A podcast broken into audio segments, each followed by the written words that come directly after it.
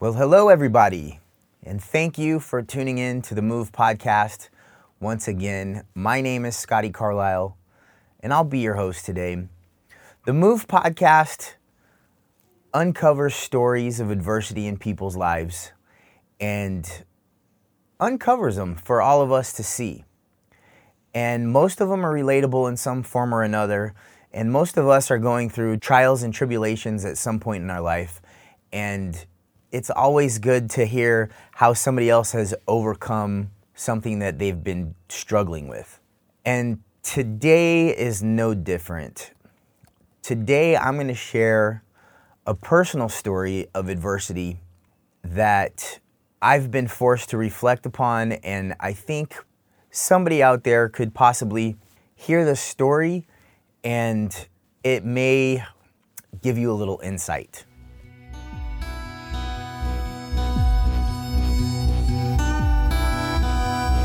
The whole concept for Move is M, make a difference. O, to offer up your time, talent, and gifts. And B, there's victory in the small things. And E, to encourage others. And so I started to move.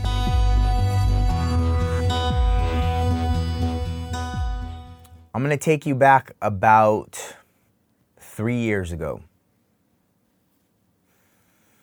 We were walking into the courtroom.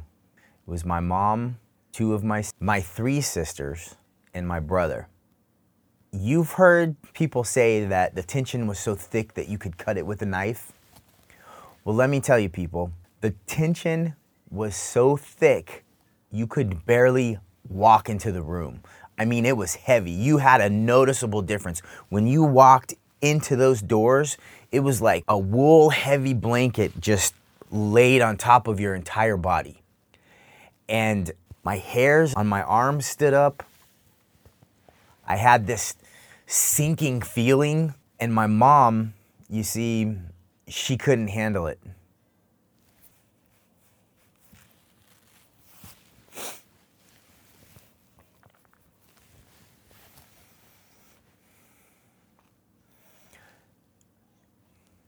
You see, this day, the man that killed my little brother was being sentenced. And when that happens, family members have the right to confront the person that had affected your life in this way. And you're able to get your feelings off your chest, and they have to sit and listen to it.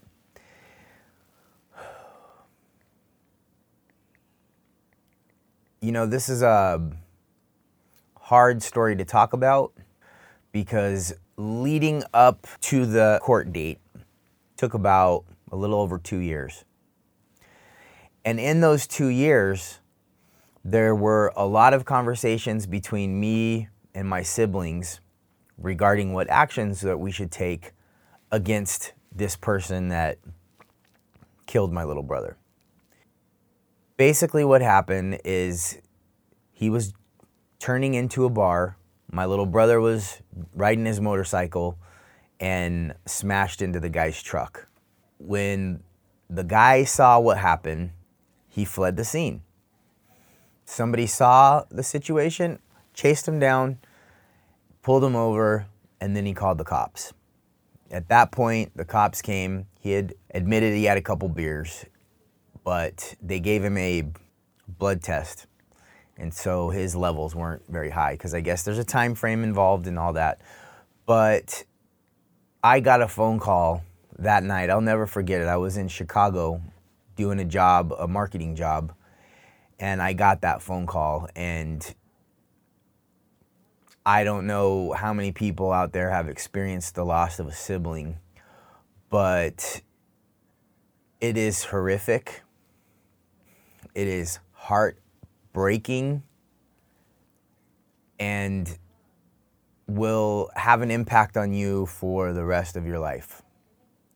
There's really not much that you can do when you get news like that, except for go through so many different emotions and memories, and then start thinking about the fact that you'll never see them again.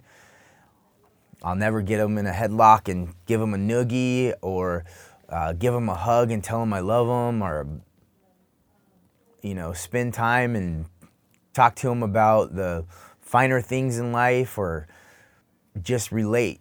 You know, it's gone. There's no more. And so later that night, after I found out, I got a phone call from this guy's mother. She had found out what's happening, and somehow she was able to get my phone number and called me and was crying. And she's like, "Scotty, I promise my son is a good man. He doesn't get into trouble. He doesn't have a record. He hasn't done anything bad in his life. He's a good person."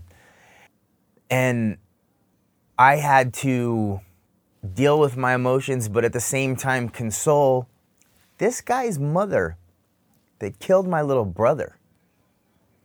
And it was a very heavy situation. It was a very dynamic,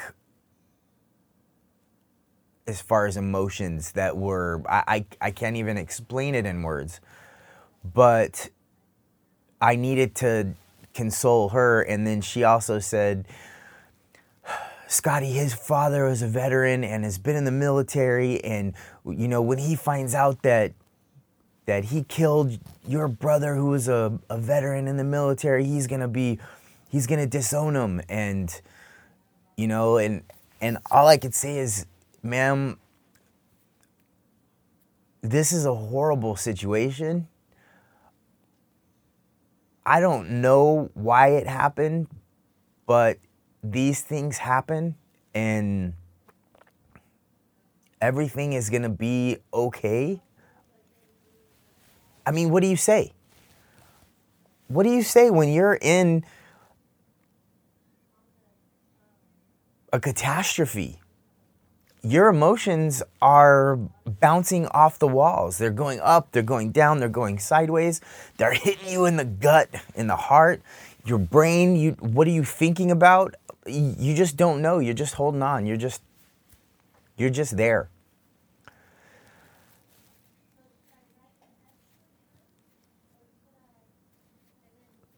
Well, my siblings and my mother were as brokenhearted as I was, if not more. My little sister and my little brother were like twins. I mean, inseparable. All through growing up, I mean, literally they were, you know, about 2 years apart and best friends. Everything they did, and they were partners in crime, they were partners in love, and everything that they did, the little shenanigans, the mischievousness, you know, they were definitely partners in crime. And so my little sister really was affected. And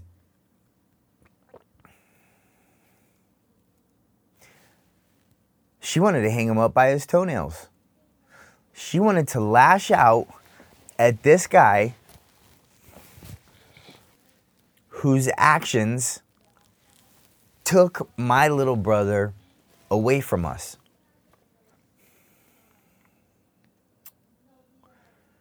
In the ensuing 2 years, we had a lot of conversations.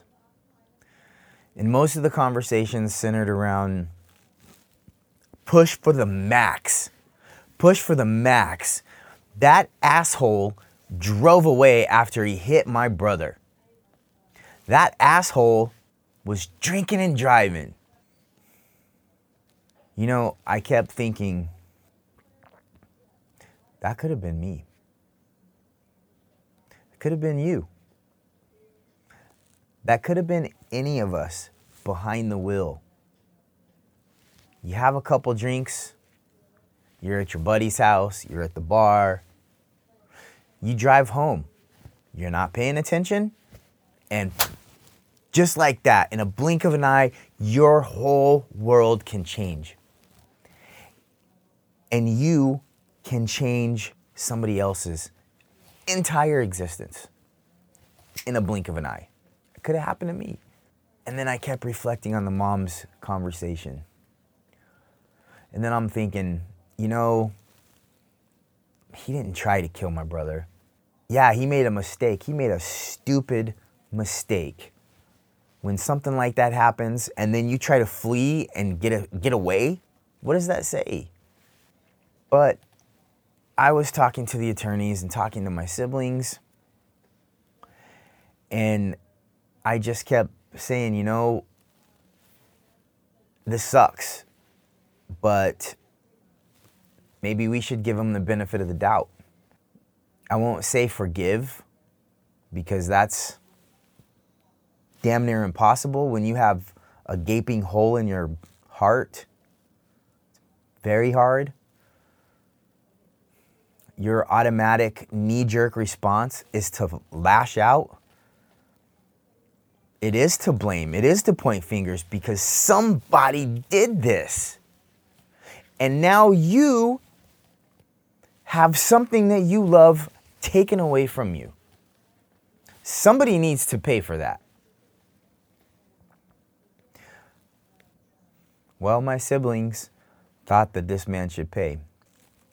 We could have pursued it more aggressively, but I think I had an impact on the route that we took, on the side of a lessened sentence, because I was empathetic. I felt sorry for the guy. Yeah, my heart was broken in two because of my little brother. But imagine being the person responsible for someone's death. Imagine being the person that affected all of these lives. My brother's wife. My brother's daughter. My brother's siblings. And my mother. Imagine being the person responsible for affecting so many people in such a horrible, negative way. How do you live with yourself? How do you justify what happened? And I kept thinking about that. I kept putting myself in his shoes. Man, what a horrible situation. Well, my family flew to Austin, and we're back at the courthouse, and there he is. My mom could not take it. She could not sit in the courtroom. It was too much. Like I said, you could physically feel a heaviness to the room. It was the weirdest thing. And she did not know how to handle that. So what she did is she wrote a letter, and she says, Scotty, I want you to read this letter to him. I can't see him. I can't do this. I said, okay, fine. Well, he got sentenced to 3 years probation. That's it. 3 years probation. Wow. You know, I have mixed feelings about that, and it is what it is there. But what was about to happen, I was not prepared for. I did not expect. You see, for these last 2 years, I was putting myself in his shoes. I was putting myself in the shoes that killed another man, that affected all of these different families, and I was feeling the remorse of what that would cause me. And in my little brain was thinking, this guy's thinking like I am. And then my sister was the first one to get up on the stand. And he's sitting in the defendant chair in the courtroom. My sister's on the stand. And she just started to lose it. Emotions of my brother were flooding into her mind, were flooding into her heart. She starts crying and she's saying, "Do you understand what you did to me? Do you understand? You took my little brother. You killed my little brother." And he looked at my little sister and had a smirk on his face. This piece of work had a smirk on his face when my little sister is telling him how his action basically has destroyed her life. And he's smirking. What? You gotta be kidding me right now.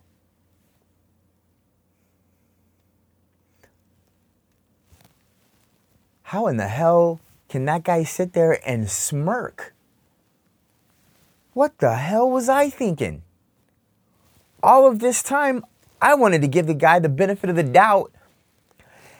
And this is what I'm giving the benefit of the doubt to? Some asshole that's looking at my sister smirking while she's breaking down, telling him how she's hurting inside? Ah! She finished. Didn't affect him. Then my other little sister got on the stand. And it was a replay. She broke down. Dealing with a lost loved one is a motherfucker. I don't know what else to say. I don't know what other word can be more punching you in the face. Some people don't like cursing, but you know what? That feeling, I don't know how to describe it. And if it's a curse word that fits there the best for lack of anything else, well, you know, sometimes it's okay. He didn't care. He had this kickback look like, I already got my sentence. Nothing you can say is going to affect me. Like, I'm cool. Go ahead. Get it all out. You know, like a smile on his face.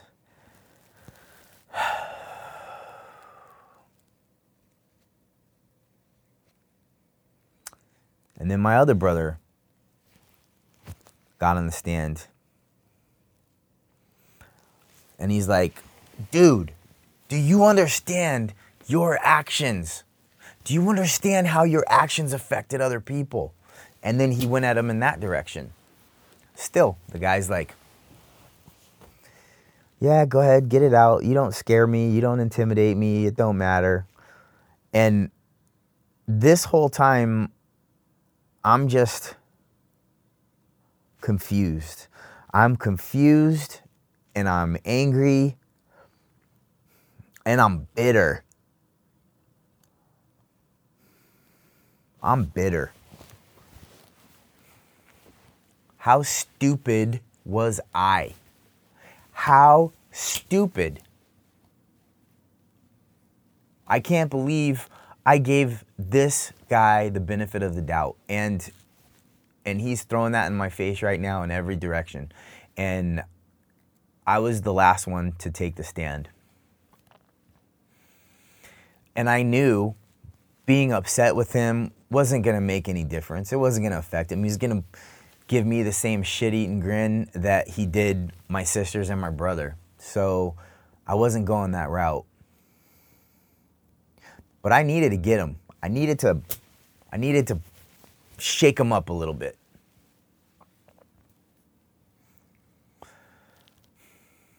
So I told him about that night. I told him, dude, you're sitting over there with a smirk on your face. Do you know the night you killed my little brother, your mom called me crying. Your mom was crying to me because she was so upset that you did something that was so impactful in such a negative way. And she's calling me, and all I could do was console your mother.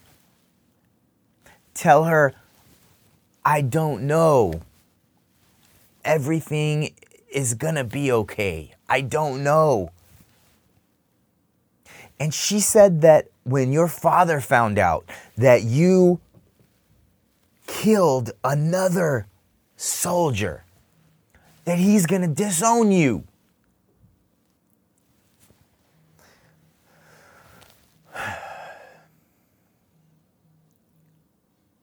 Well, I may have shook him up just a little bit. Just a little, though. He still had that grin. He's still looking at me like, that's okay. Say what you want. I'm a free bird. I got probation for 3 years.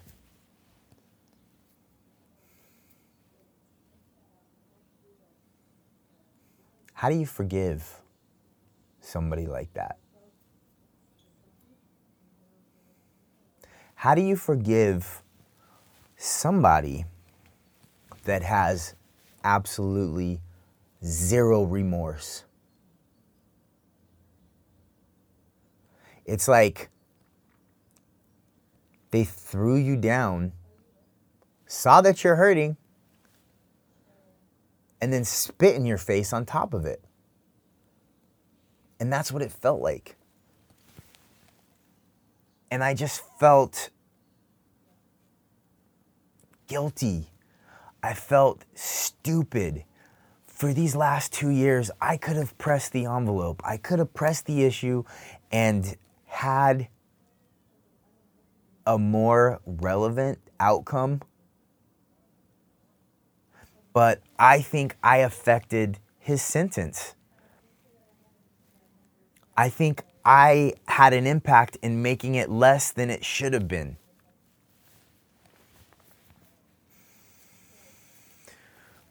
Reflecting on that day in court,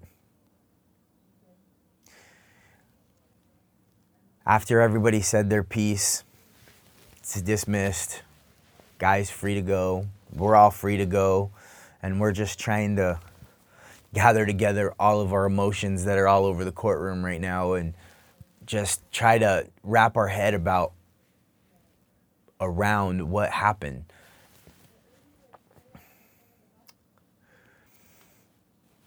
Me and my little sister were walking, and we look over to the left, and he's walking down the hall, and she grabs the water bottle. No, it was a Gatorade. It wasn't a water bottle. And she's literally like, she is zoned out on this guy and she's gonna attack him. And she starts going after him with the Gatorade bottle in the courtroom, like where it's outside in the hallway, and was literally gonna smash him in the head. Like he wouldn't have seen it coming. And I wanted her to do that. Matter of fact, I wanted to do that. But I stopped her. Serena, stop. Not right now. And she's just so upset. So upset. You know, and when I read the letter, my mom's letter to him, because my little brother was like the baby. It was like my mom's baby, you know? She really loved him a lot. And she is still to this day, and this was, I think, I'm really bad with dates. Maybe 7 years ago, 8, 9 years ago, something like that, when it actually happened. And my mom still to this day is recovering. You know, the loss of a child is something that thankfully a lot of us have never had to experience. I've seen the devastation in mothers and fathers from losing a kid, and I don't even know what to say about it, except for I'm sure it's one of the most devastating things that could happen to anybody on this planet. So it's been a couple years since that court case, and I've thought about it. I've thought about it a lot. It's affected me. It's not something that just goes away, you know? That guy's smirk is burnt into my memory, because it represents, to me, how sometimes when you give people the benefit of the doubt, they just throw it in your face, and they don't deserve it. They don't deserve it. They don't deserve the benefit of the doubt. My opinion, he deserved to go to jail and think about what he did to affect other people. You know, whether he would have or not, I don't know. But the more I think about it, the more I see throughout those 2 years of me empathizing with him, it affected the way I thought about that situation. You see, we always have a choice on how we think about a situation. We can think of it in a blaming way, or we can think of it in a forgiving way. It's the same situation, but two completely different thought processes. Even though he didn't deserve the benefit of the doubt, now that I see, the way I chose to think about it was beneficial for me. It took the edge off of revenge. Our natural emotion when somebody gets one over on us, when somebody hurts us, when they lie to us, when they cheat on us, our immediate knee-jerk emotion is revenge. I'm gonna get them back. How dare them? Your ego is on fire. It's inflamed. Let's go. Let's get them. And there's no rest, there's no solace, because you are thinking in a very specific way of how you can hurt somebody, how you can get them back for what they did to you. Believe it or not, friends, that mentality is worse for you. I'm sure you've heard the cliche, or you've seen the Facebook meme where it says anger or wishing somebody harm is like drinking poison and expecting them to fall down. Revenge will bring that emotion. It will bring that unrest. It will bring that trepidation. On the other side of that is empathy. If you can empathize with a situation, like my situation, I empathized with him. Now, I didn't know. I empathized what I thought he would be like. But looking back at that, it helped me. It helped me get through the emotions that I had on the other side. So I can look back and I can say, man, that was horrible. It could have been worse. I could have been thinking about revenge. I could have been thinking about how I'm going to get that guy back for what he did to me and my family. You know, I think there's another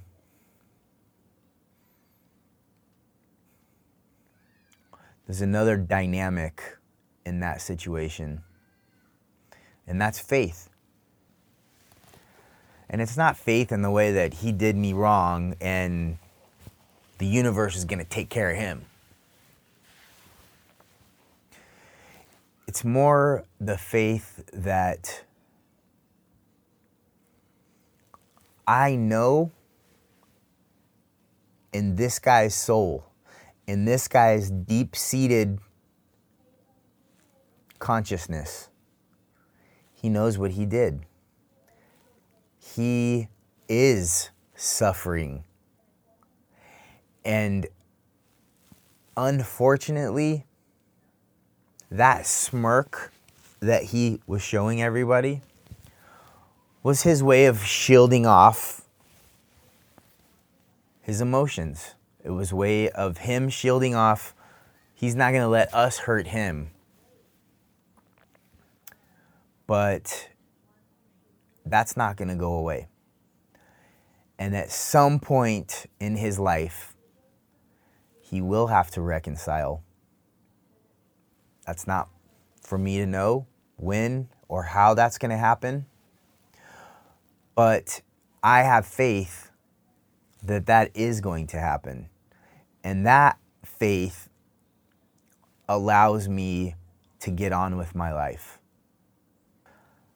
So after it's all said and done, the word forgiveness is very hard to say when it comes to this situation. But I choose to forgive my forgiveness. The forgiveness that I had in my heart was misplaced because I had a different perspective than what was actually happening, which allowed me to achieve forgiveness because I empathized and I put myself in his shoes. And when I saw his smirk in the courtroom, I was angry with myself for my forgiveness. I'm sure there are a lot of people, I'm sure you're listening, and you can think of somebody that has hurt you in some form or another, whether it's financial, whether it's emotional, physical, reputational. People will hurt you. Any person that's lived over 3 years old on this planet understands that feeling. Forgiveness is a little bit more complex when we're used to thinking about so many different things. It's actually simple, but not easy. So if somebody has hurt you in some way, you can forgive your forgiveness. If you're going through something right now and you're trying to find in your heart forgiveness, it usually comes through empathy. It usually comes through putting yourself in their shoes and understanding that you cannot fully comprehend the entire situation. That you can only comprehend a sliver of the reality. So if you are trying to forgive someone, understand that. Understand that no matter how smart you are, you'll never know the full situation. You'll never know the entire reality. So if you do exhibit forgiveness and they come back and throw it in your face, I absolve you from any guilt. And I think it's okay to forgive your forgiveness. Thank you for tuning in to another Move podcast. And I'll see you on the flip side.